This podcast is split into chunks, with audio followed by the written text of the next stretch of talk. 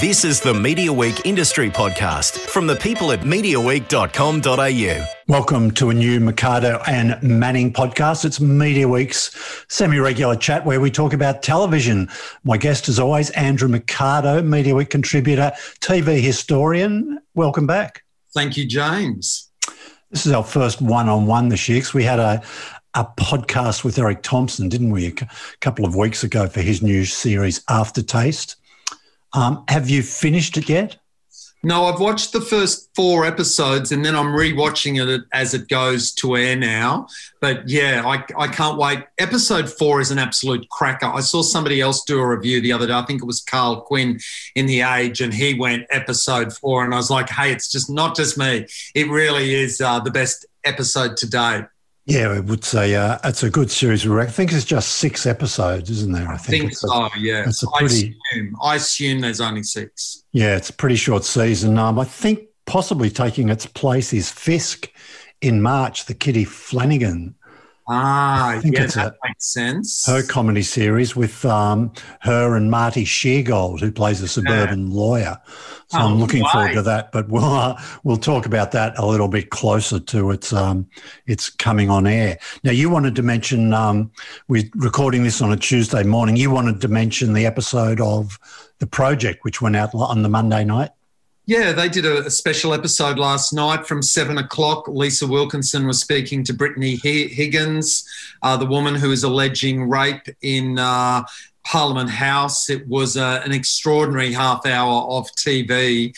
Um, uh, I think they had pretty good ratings for it. They got a bit of a spike in ratings, but this isn't about the ratings. This was just about an important conversation that needed to be had. And if people didn't see that episode of the project, watch it back on 10 Play. It was uh, a great piece of interviewing from Lisa Wilkinson, I thought.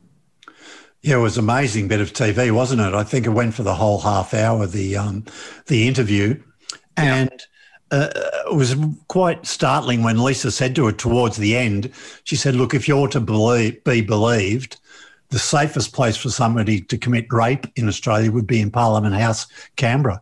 Yeah, that was one hell of a closing comment, wasn't it? Yeah, yeah. So uh, very frightening, but um, and just documenting how long it they had to battle to get the um, security camera footage yeah. from from the people who look after that inside Parliament House. I mean, that's almost criminal act in itself if they've been withholding it, isn't it? I mean. And, and, you know, it, it also I think is uh, shows that that Four Corners episode last year that talked about uh, the a toxic culture inside Parliament House, and we know that uh, a lot of people were critical of the ABC and said, "Oh, this is them point scoring, and that should never have gone to air. In fact, the government tried to stop that going to air. Well, I think that that Four Corners episode has been shown to be absolutely true again. Yeah, correct. And just mentioning too, the 7.30 last night also referenced the interview on the project. They showed a little extract of it. Yes, and, they did. And that, that was good. Um, and I want to segue from that into the work Sarah Ferguson's doing out of Washington she had that wonderful episode of uh, Four Corners. Yeah, I think probably three weeks ago now. But she was also on 7:30 last night reporting on the acquittal of um, Donald Trump. Yeah, and I, am just really enjoying the report she's sending back from her uh, stay there. Yeah, 100. percent Yeah. Now, before we get into some of the dramas we're going to be recommending and reviewing, um, there's a couple of other. We should talk about some of the big shows that are starting off the ratings season this year. The, the two big ones facing off at the moment, while the, the delayed tennis is still screening on nine, Holy Moly is sort of up against the amazing race and got a coming not ranking third in that time slot, well, fourth for the nights that um, it gets beaten by 7.30, not performing that well. No, very interesting. Holy Moly started so strongly and was winning the time slot. And as the weeks have gone on, very interesting to watching the amazing race come from coming last amongst the three commercial networks to now winning. Uh, well, certainly winning that time slot, winning the reality battle. Yes, Channel 9's. Uh, uh, winning the time slot now with the tennis. But you know, some nights if the players aren't quite up there, the the numbers for the Australian Open aren't too flash at the moment. So look. a big shout out to the Amazing Race Australia. I've watched bits and pieces of it. I think it's really well made. I am not a fan of Holy Moly for obvious reasons. I don't like sport. Um, I particularly don't like golf. I think that golf with schoolboy humor and putt putt is just ridiculous. I mean, I think it's great if families want to watch it, but seriously, what were they doing putting that on three nights a week for 90 minutes a night? It is too much. That was lit. And I think Seven have already announced that next year it will return as a once a week show, which is what it should be. Talk about overkill. And to think that they're going to follow it up with Ultimate Tag, uh, wow, that's really concerning. Yeah, I think Ultimate Tag looks very risky proposition at the moment, knowing what we do about Holy Moly. But yeah. I, mean, I say it's it should be only once a week with the benefit of hindsight. I, I never really would have realised that, I guess, beforehand. I thought, well, it sounded like a pretty good bet. Yeah. I mean, it's an interesting format. I think I really like Matt Shirvington. I think he's doing good work on the show the American guy, uh, I just don't find him that funny, you know. Is it Rob Riddle? Rob Riggle? Yeah, and I, um, I don't know. Apparently, if you watch sports, you know who Rob Riddle, if that's his name is. Because someone said to me, I said, Does he do other sports comedy? And they said yes. So that's why I don't know who he is because I've got zero knowledge about sport. Yeah, I think Sonia Kruger does a good job of hosting. Um, the guys from Eureka, Chris and Paul, did a great job developing this format. But, you know, now we sort of realise that, look, once a week as a special event screening, the Sunday episode does a lot better than the subsequent episodes each week, which yeah. gives you an indication of uh, the audience's appetite for it. And the audience appetite, Andrew, will they return again to Married at First Sight this year? Well, yeah, look, it's hard to say, but I assume they're going to. You know, the fact that the figures have been, you know, so low for Holy Moly and, and the amazing race, the figures are low. I think the audience is out there waiting for Married at First Sight. I can only assume I'm not watching the tennis, so I'm not being assailed by the promos for Married at First Sight. But if they're good promos and they're promising more of the same, I, I assume the audience is going to return in huge numbers, and certainly um, the tabloid press are hanging out for something new to write about, right? Yeah, it'd be brave to go out in a limb and say the show's going to flop, but I, yeah. I, think it'll do very well. And I, you can't judge it on the audience watching those specials. Not that they were bad, no. but it was very different product to what you get to see when you go through the marriages and those people finding out their faults, um, and also the few things they might have in common. So I, I would expect that to do well. Something else that's new, uh, Hamish, um, not Hamish Blake, uh, his partner Andy Lee um, moving across to 10, where I'll be working on um, the cube. Yeah, so lots of promos I'm seeing for this on 10. I will, of course, check it out. Um, I like Andy. It'll be interesting to see him working on his own now that Hamish has been doing Lego Masters. Uh, it, it I'm, I'm, not too sure about the format. I'm assuming it's going to be good. It, it, it does seem to I do get the feeling that TV is kind of going to these really simple formats now with putt putt golf and golf and tiggy and throwing balls into holes and you know I swear to God we're going to have a yo-yo show soon. It's only a matter of time. Um, but yeah, let's hope uh, it'll be good to see a new primetime quiz show that was a fresh format work on TV, and uh, Ten wouldn't say no to that. Yeah, look, I hope the Cube does well. I like the promos, they sort of get you a little bit interested. But, you know, would I watch a lot of it? I'm not sure. I mean, I, I always put it up against, I mean, I love my drama and you know that's where a lot of the audience is going now isn't it to to dramas to on you know on the um svod services uh, on the B- bvod services yeah and and for things you know that you catch up things you've missed and because you don't have to be there now when they want you to watch. You can create your own tv schedule. So that's that's the hard thing i guess.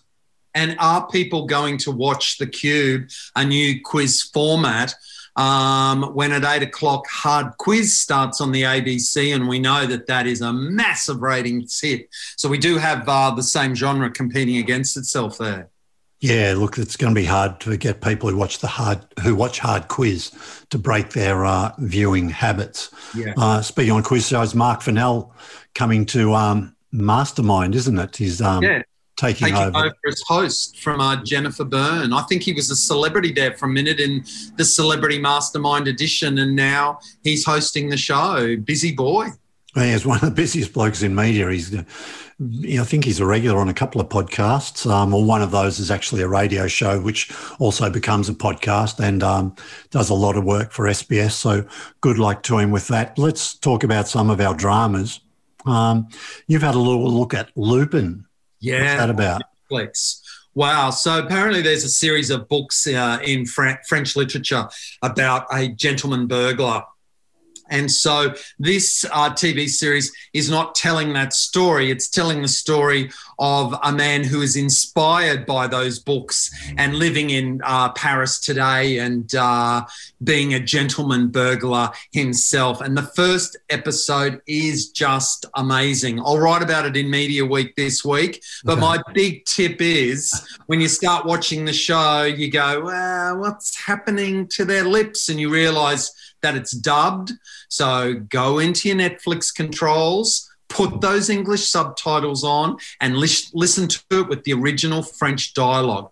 Why would you not want to listen to sexy thieves speaking in French? Uh, you know, look at it the way it was made in French with English subtitles, and Lupin is sensational. Look, I'll ask a question why you might not want to listen to it in its original language.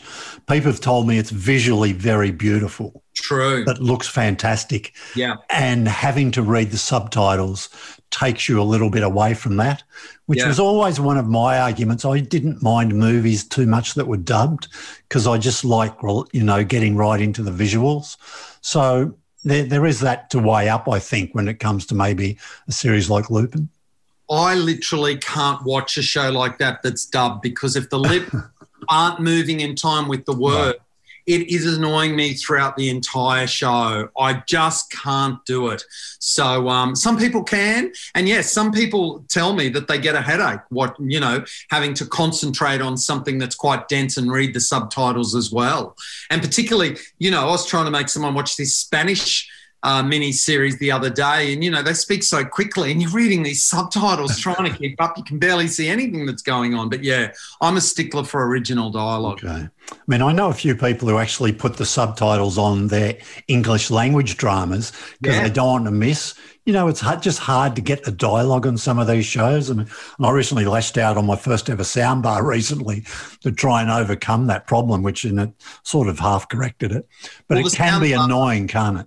The soundbar will make things worse because the soundbar brings you more bass and more music and more of the surround sound effects, and the dialogue keeps getting lost in all of that. So yeah, I know people that watch everything with the subtitles as well for that very reason. Yeah, so Lupin is definitely on my watch list, but I just haven't got around to it. There just seems so much on at the moment to try Yeah. and keep up with, you know. Yeah. Um, now, another one I was interested in, and I guess it's a little bit lighter fare than Lupin, is Firefly Lane Yes. from Netflix. Now, a few people are talking about this. They're watching it. I haven't watched it yet. It's uh, looks a bit rom commy for me. Katherine Heigl. I do know that there's Australian actors in it though. Ben Okay. Lawson's in it. Uh, Josh Lawson's uh, brother. Josh Lawson's film has just opened here in Australia and is in the top five movies at the box office. Great to see. But you know, Ben uh, Lawson uh, still over in Hollywood. Ben Lawson, of course, would be known to uh, fans of Neighbours. That's where he was sort of had a very long running role. So, yes, Firefly Lane. It's there for me to look at one day, raining. On a very wet day. Okay. Anything else? Yeah. All right. Um, now, you've mentioned some, I haven't heard about this before. Why are you like this? This is a new Australian sitcom. It's it's a weird sort of uh, programming thing from ABC, although maybe they're trying to give it a bit more exposure. It starts on the ABC uh, Tuesday at 8:45 p.m. and then it appears to be repeated after Aftertaste on Wednesday night as part of that uh, comedy lineup that they have. I've watched the first episode and whoa, James, it's really in your face. This is 20 somethings uh, think Seinfeld characters, very unlikable people, you know. And the first episode seems to me to be a real send up of political correctness. So you've basically got these, you know, yeah, 20 something people in the workplace pulling out every bit of political correctness they can uh, to, you know, make their life more make themselves the center of attention or you know throw shade at a workmate. You know it's it's really really in your face. And i think some uh, older viewers are kind of going to go what the hell is going on here? But i you know it's a comedy. So um, stick with it. You know it, it could go to some very interesting places based on that first episode a quick look at the cast list. They seem to be relative newcomers. Yeah, they seem to be. Uh, one of the girls in there is known to me uh, from Neighbours. Um, but yeah, the the others uh, seem to be fresh talent, and you see some actors, older actors, you'll recognise in some of the uh, supporting roles. Okay, now I think Susie Youssef has got a part in this too. Yeah, she is there. Doing some good work on the project as well. I think she's on Sunday nights on the project uh, bench, but yeah, she's keeping busy. Now, something else you mentioned, I had a quick look at this from HBO Max coming to Foxtel soon The Lady and the Dale. Yeah, so this is going to be my next binge to watch. Uh, it's a, I was just reading about it because it's screening in America on HBO Max, and it's the story of a woman in the auto industry who developed a more fuel efficient car. And that's the, the story as they researched it. But as they started researching it, they found out that this was actually a transgender person. So there's much more to the story that we originally knew about. So uh, I was looking on Foxtel today and I noticed it's there. Like sometimes you go to that homepage of Foxtel to see what's there on their new editions. It's like, wow, that there's that season. I know it's starting on Showcase soon, but it's actually all there to watch now if you want to. So, you know, there's often some good stuff there. Yeah. Okay. And um, it's a sin. It's something else on my high on my list, but I just haven't started it yet. Yeah, good- so It's a Sin uh, has been on stand for a few weeks now. Uh, a lot of uh, my friends are obviously watching it um, and talking about it. I have read that it's Channel 4's most successful streamed drama ever. It has broken records there. And, you know, I've had some uh, older gay men say to me, I can't watch a show about gay men in London getting AIDS. I've lived through that and I just can't go through it again. But you know, I don't think the show is made for uh, traumatized gay men. I think it's made for younger people to say, you know, we all lead a pretty uh, good life now, but back in the 80s, you did not want to be gay when this disease was around. And uh, Russell T Davies, of course, who uh, rebooted Doctor Who and who wrote the original Queer as Folk uh, way back then, he's at the top of his game uh, yet again. And uh, It's a Sin now on Stan. Really recommend it. And I'll talk about this in Media Week as we get closer to Mardi Gras. Yeah. Okay. Something I've been watching, and I'm I'm nearly all the way through it, is uh, Devils. Oh yeah. It's sort of a finance uh, drama made by Sky Italia. Yep. Um, screening here on Foxtel hasn't goes out in the UK this week. Interestingly, because it's quite rare we get a series that that far in advance of the um, the UK. But it's uh, Patrick Dempsey is in the lead role, playing a sort of a, a rather nasty international banker uh, don't recognise a lot of the other cast. I think they're sort of a Italian uh, Italian actors, but um, it's it's worth watching. But it's it's quite an intricate drama. It's one of those dramas you can follow it in general terms, but you can also follow them um, the minute details. And I definitely got lost in the minute details. There's so many twists and turns, but you can follow on the good guy versus bad guy level. But if you really want to watch it, you've really got to pay some attention to all the detail of what every character's doing, so the financial traction um, transactions and what they relate to. But it's um, it's, it's a bit of fun and it's um, it's it's well worth watching. I'd say. You love your business shows, James. Billions on Stan, and you're watching Devils. You're going to have to also check out, which is on my list, Industry. Yes. On Foxtel, which is the HBO drama. I've watched five minutes of the first episode, and then someone came around, and I've never gotten back to it. But it's about a group of young people uh, being hired to work on a stock market trading floor, and right. I know that it's got some quite remarkable nudity and sex scenes as they move through it. So yeah, another one to add to your list. Industry on Foxtel. Okay. Now you wrote about this a couple of weeks ago for us, and it was um, probably still running, isn't it? The End on um, Foxtel. Yeah. One of yeah. the one of the few Australian dramas they've commissioned in the last twelve months. True. Well, the end is playing out week by week uh, on Showcase, but it's also all there to watch on Foxtel. So I binged the whole thing. It's 10 episodes, uh, not six, not eight, 10 episodes for the end. Look, I thought it was really great. I thought they took a really difficult subject, euthanasia, and I thought they had some really interesting things to say about it and the, the, characters so interesting. And the cast like you know apart from the fact that you've got dame harriet walter and frances o'connor heading the cast but you know it's set in a retirement village at the gold coast. So as you go through you just see everybody there. Robyn nevin john waters noni hazlehurst robert coleby diana mclean tony barry you know, Hazel Phillips, you know, every great Australian actor is sort of uh, ap- appearing in the background of this show. So the end from Foxtel, uh, I really, really rate it.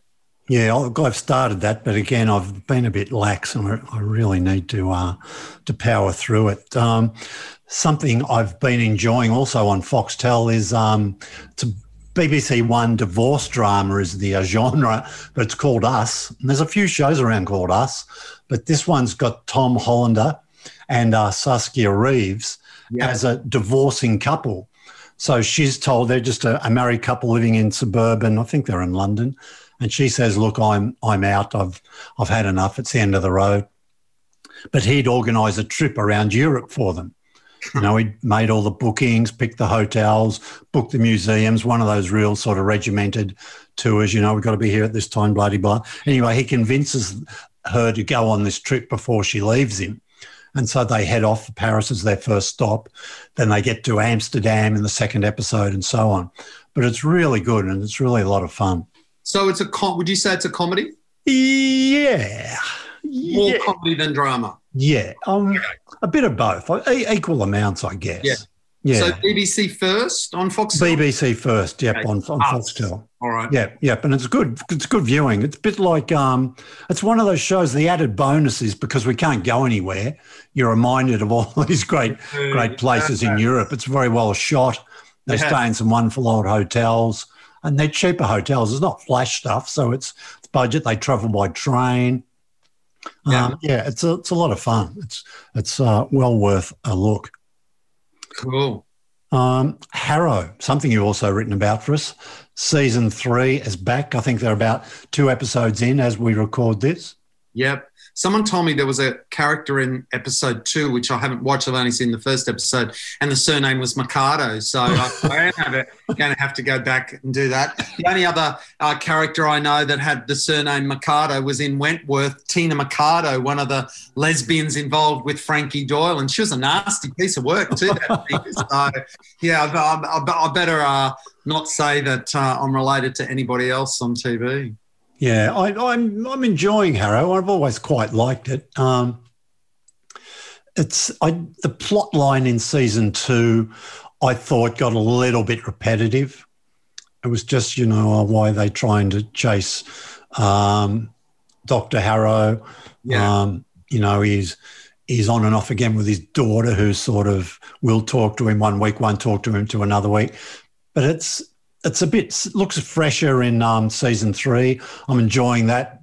There's a bit of a split up again with the daughter early on, um, but I, I, quite like it. I really like uh, Darren Gilshenan. Is it Gil yes. Gilshenan? D- Darren Gilshenan, yeah, like I think that's how you pronounce his name. Yeah, but he's yeah. he's great as um, yeah. Doctor Fairley in this. He's um he's a lot of fun. Ellen Newton's good as um as uh, Doctor Harrow's daughter. And um, quite Jolene Anderson's good too, as the um, fellow sort of um, what do they do? They're um, psychologist. huh? pathologist. Yeah, yeah pathologist. Yeah, yeah, sort of police um, pathology. Um, good story about Jolene Anderson, I think, in TV Week about how she filmed Harrow having just given birth to the baby and okay. how her mother came with her to set and they'd have the baby. And then as soon as she's finished the scene, quick, quick feeding and all of that, but they kind of, you know, worked it so that she could still be with the baby. I thought that was really great. And we mustn't talk about Harrow and not mention Damien Garvey because he's also so great as the Queensland oh, yes, operator. Of course. Right? Yeah, yeah, he's he's wonderful. Yeah, people might fondly remember him from um, the lawyer's drama, um, Rake. Rake. Rake. Yeah, yes, yes. totally. yeah. yeah very good in that, very good in this. A bit, bit of a straighter role in this, but he has a bit of fun as well. Um, something I just started last night is the new season of Staged. Oh yes, um, season two. Yeah, Already? yeah. Wow. They, they've, dropped all the um, episodes, ah. so they're all up on iView. They're right. pretty quick watches. Um, I think they only go for about 15, maybe 20 minutes. So it's yep. David Tennant and Michael Sheen. Yes. Um, it's sort of they're calling it a lockdown sitcom, if you like. True. There is a bit of a big twist in the first episode of the second season, which sort of um, is pretty interesting. Nice. Okay. Good to know. And the there's a the second season is packed with special guests too. Right. Just really big names coming into it. So, um, so Michael Palin is in the first episode. I won't give you too many spoilers, but um, he's not that complimentary about his his fellow actors, his character, and it's quite funny because right. You know, it's um it's good. So yeah, all episodes are up there, ready to stream.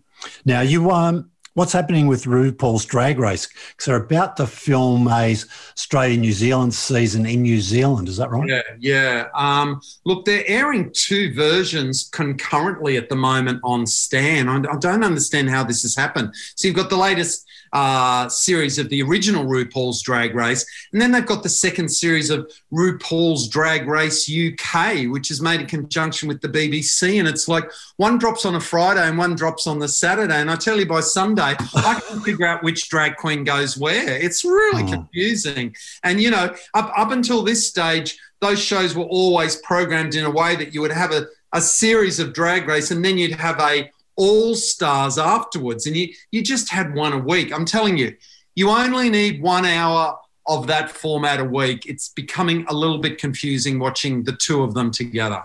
I love the Kiwi media is having some great fun with puns in their headlines about the show. Kiwi queens to compete in RuPaul's Drag Race. Yeah. And what about this one? There's a new Quarren queen in town. yeah, look, I can't wait. I can't wait to see. Obviously, I can't wait to see some Australian and New Zealand talent uh, finally uh, being given a chance to strut their stuff. It's going to be amazing. How many drag races are there around the world? Well, there's Holland, there's Canada, there's Thailand, and look, it the show always works best when RuPaul and Michelle Visage travel and stay a part of it. I mean, they tried to do this version in uh, Canada with uh, not using RuPaul and Michelle Visage, and you know, I didn't finish watching it. You know, and unless you've got those, you know, those key people there, you then supplement it with local celebrities to be the judges. But you've got to have Ru and uh, Michelle Visage, I reckon, to make that show work. So has he been in all the others so far? Pretty much so far. You've been in Holland? Was he in Holland? Not, well, yeah, I don't think in Holland. I don't think in Thailand. And now I'm saying Holland, I'm questioning whether or not it is Holland. I have watched part of the Thai version, which is pretty funny. Obviously, it's uh, you need subtitles to watch that. yeah, you, you, you, know, I just think if you're going to do all of them around the world, uh, you, you know, they, they're just going to have to travel around the world to keep it going. Yeah, there's um, one coming in Spain that sounds right. Spanish version. There's been one in Chile. Oh. I think called the um, the Switch Drag Race. It's actually been around for quite a while. Oh, okay. Yeah. Okay. RuPaul taking over the world. Yeah, absolutely, absolutely. Um, anything else you've been watching? Um, that I haven't got to. I can tell you something I'm looking forward to. A show called The Serpent. with uh, Jenna Coleman. Do you know much about this? Well, I don't. I've never heard of the show. Of course, I know who Jenna Coleman yeah, well, yeah, yeah, but it's the Charles Sobhraj story. Oh, yes, yes. they yes, filmed it partly in Thailand. Right. just gone out in the UK. Yes. I know someone has seen it. Apparently, it's just brilliant. Wow. I cannot wait. I've seen some of the stills. She was on the cover of the current issue of Radio Times, just looking sensational.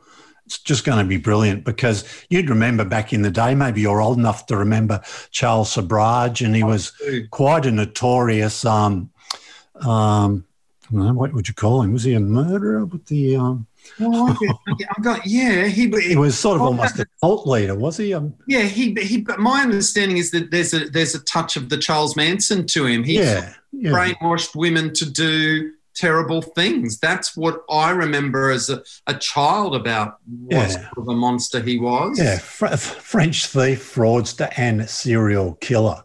Yeah, did his best work or his worst work in um, in Asia, I think. Yeah, you might remember there was a book that um, Richard Neville and his partner Julie Clarke wrote. Okay, yeah. Uh, quite a while ago. It was published way back in 79. Yep. Which is um, amazingly 42 years ago now. Um, but that, and they've just republished that last December when they knew the, the series was coming out. Of course, Richard Neville no longer with us. Yeah. But um, so look out for that one. It's it's Netflix outside of the UK. Yeah. But the Netflix site says not available in Australia yet, but no other details of when when it might be coming. If you ask me what I'm hanging out for, I'm hanging out for Gogglebox, which is finally back on Foxtel this week, and then it hits uh, 10 Thursday night, 8:30 p.m. and its regular time slot. I'm just wondering what that's going to mean for the fortunes of Q&A, which has moved to Thursday nights. Um, ratings have been disastrous in the new time slot, to say the least, and now up against Gogglebox. And next week, you'll have Married at First Sight running four nights a week, Monday to Thursday, uh, actually admitting that, you know, Thursday is the night of the week to watch TV. So, yeah. Yeah, I've got to think. I don't think Thursday's the right night for Q&A. Uh, I know the ABC struggled for quite a while. That's yeah. not a real estate show, which was pretty light viewing, but it did okay numbers for them on yeah. on Thursdays, and I think it filled that slot for the last couple of years.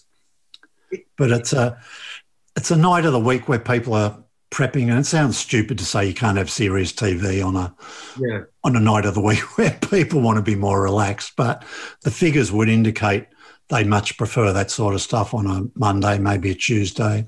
It's it's something. like the, the, there's not the gravitas to Thursday night. You know, there was something about the fact that Q and A followed Media Watch and Q and A. You know, it, it, You know, you went with the flow. You were, if you were into serious TV, it sat well there. And I get it. It's a great show, and the ABC are trying to use it to anchor a new night of programming for them. But I agree with you. I don't think Thursday is the right night. Yeah, I think maybe Tuesday might be an interesting one. They wanted to be at 8.30 rather than 9.30. They, you know, I'm pretty sure the ABC said the audience was telling them that sometimes it gets a bit late at night. You know, sometimes it was finishing at quarter to 11 at night. Oh. And I get that. Sometimes I've been on the night at the end of it too. But, you know, I missed that Monday night where you just sat down in front of the ABC and knew from 7.30 Australian story you were off and running, you know? And by yeah. the way, can I just say how bloody fantastic is Backroads?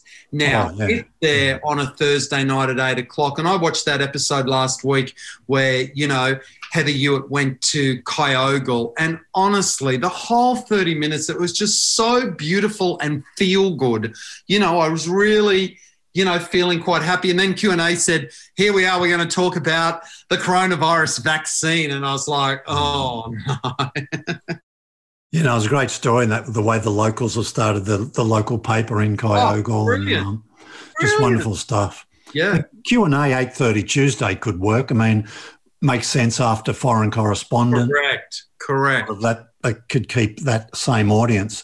One thing I wanted to talk to you about before we be wrap this week, and we're strangely on time for once, oh, um, was you've been going on a little bit about free to air TV they're sort of not on the case. They're, you know, uh, they should, they're perhaps losing audience because of some of the programs they're putting to air and some of the sort of dramas and programs they're commissioning. Yeah. Is that a fair summary of your? Yeah, it is. It's, you know, I just don't know how you can take a couple of months off for summer when we've got so many other options now. And it, just feels to me now that the whole let's start our ratings in February is antiquated. That if free to air TV wants to survive, it's going to have to stop playing silly games like ratings and non ratings period because Netflix isn't playing those games. Netflix dropped Bridgerton on Christmas Day when everybody else was asleep at the wheel. And Bridgerton's now their most downloaded series of all times. What does that tell you? How much longer can free to air TV just can, sit, uh, can keep sitting back, letting their audience drift away? And I know they're trying to claw them back with free catch up services, but let's face it, they're pretty late to the game. Yes, uh, Seven Plus and Nine Now and Ten Play are recording audience uh, growths as they should. But you know, they they put it off till the last minute. Uh, they didn't want to play that game. They wanted people to watch free to air TV, and the audience, to me, I just.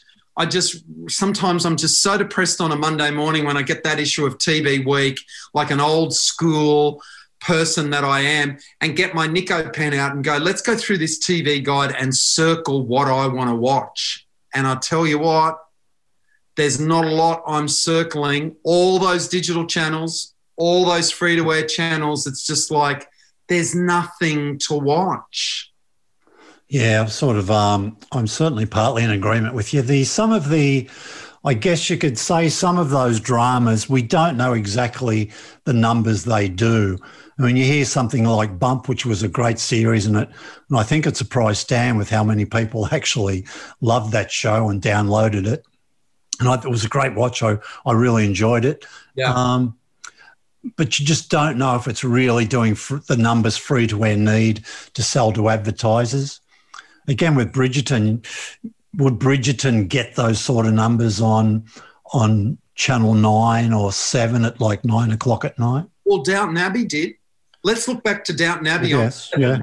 Did work. Now, I mean, that's it's a you know that's a really expensive, dripping British miniseries. But yeah, when you get drama right, it can work for you. And even stuffy British period drama. Remember how the Seven had that great advertising campaign when Downton Abbey started, where they had like AFL footballers and young people who had watched, been shown the first episode, and they were there going, "Oh, I was watching the first episode. Oh, they were dragging a dead body. Oh, I'm in. I'm in." I mean, that was a really innovative marketing campaign they used to make that show work, and then it worked for them. So it can be done something that's um, not helping free to air TV, of course, is just the deluge of movies that Netflix is now releasing. Yeah. It's just some incredible stuff. We talked about uh, the Chicago Seven late yeah. last year, how much we enjoyed that. And it's been nominated for a swag of Golden Globes. Um, I think it'll be nominated in the Oscars too, presumably. Yeah, yeah. I've, I've watched The Dig recently. I really enjoyed that. Yeah. That was uh, good. There's a few um, pieces of a woman in uh, January on Netflix. Gee whiz, I loved that. And um, something I'm looking forward to, News of the World. It's the Tom Hanks movie, you know.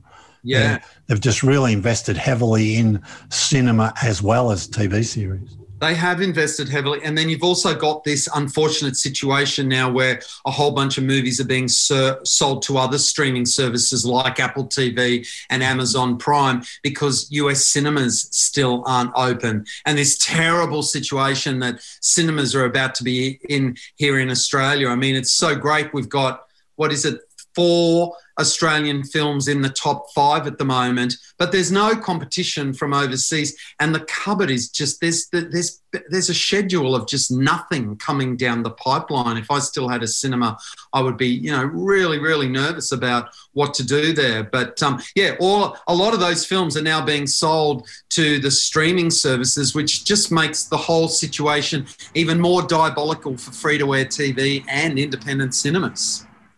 Where do you stand on Bridgerton? I know it came out a little bit late, missed our end of year podcast in 2020. Not everybody loves it. Some of the people who really admire traditional British drama, they just, it's almost too slick for them. Do you- yeah.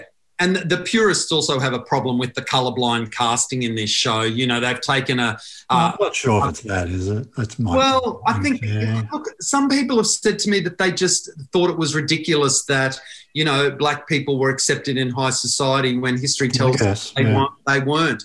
And yeah. that that's a, a, stumbling block for them to watch it, you know. But, you know, they, the, the makers of the show say that, you know, Queen Anne, there was a suggestion that she could have had some African blood in her. So things could have been like this. Um, look, I actually thought that it made the show more interesting. Um, and, and I think we're seeing this a lot now with uh, drama series. We see Ryan Murphy do it all the time, where he's hmm. just going in and doing historical pieces and changing the hell, changing a lot of things in them to diversify the casting in the show. And it's uh, it's the the new way of doing things. And some a lot of people are watching that. Some people are saying, "Hey, this is not what I was expecting to see." But you know, a lot of people are going, "I don't have a problem. I love the show." Yeah, I, am in that latter category. I think I, I do like it. Um, our household is divided, yep. so I can't. I have to watch it by myself. um, so that limits my my uh, windows to view it. But yeah, no, I do quite enjoy it. Gee, they dropped some money on it though, didn't it? It looks visually so lovely. Oh, I think I just read one article behind the scenes of Bridgerton about the thousands and thousands of dresses, the period costumes they made. And during it, uh, you know, um, someone said, was it that or was it something else I was watching? Because of coronavirus, they're having a problem getting pins out of China to, to do the hems and how, you know, trying it was. But yeah, I mean, the, the money was, you could see the money on the screen in every scene, location wise and costume wise. Sure, sure. All right, Andrew Mercado. Look, we might leave it there for um, this sort of first one on one podcast back in 2021. Um, so my viewing list is I've got to get into Lupin. Yep. I've got to get into the end and tidy up some other things. I I have done fantastically well catching up on Vikings. And uh, but I'll talk about that in a separate podcast because oh. I realized I was nearly 25 episodes behind. I was wow. shocked and I thought, okay. there's no way I'm going to catch up before it ends on SBS. But hey, I've managed to do it. Wow. In closing, I will say there's a fantastic documentary series on SBS Viceland about the greatest cult movies of all time. Um, and the panel is like uh, Joe Dante, John Waters, uh, Illeana Douglas, and yep. I mean, I, you know most of the films, but I've actually learned a few things about some of those films I did, haven't heard in the past. So it screens, I think, on a Thursday, Wednesday or Thursday night on Viceland, but it's there on SBS on demand. I know, look, there's some great stuff on Viceland, and there's little things I see, and then I lose them, and I've got to go back. And yeah.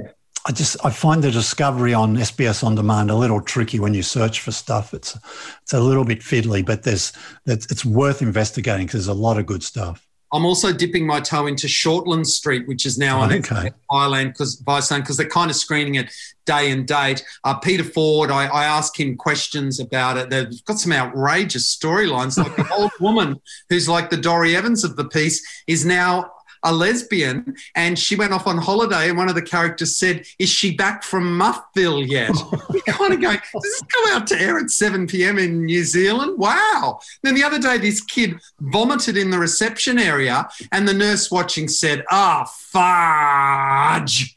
It's like wow okay it's kind of racy i'm in.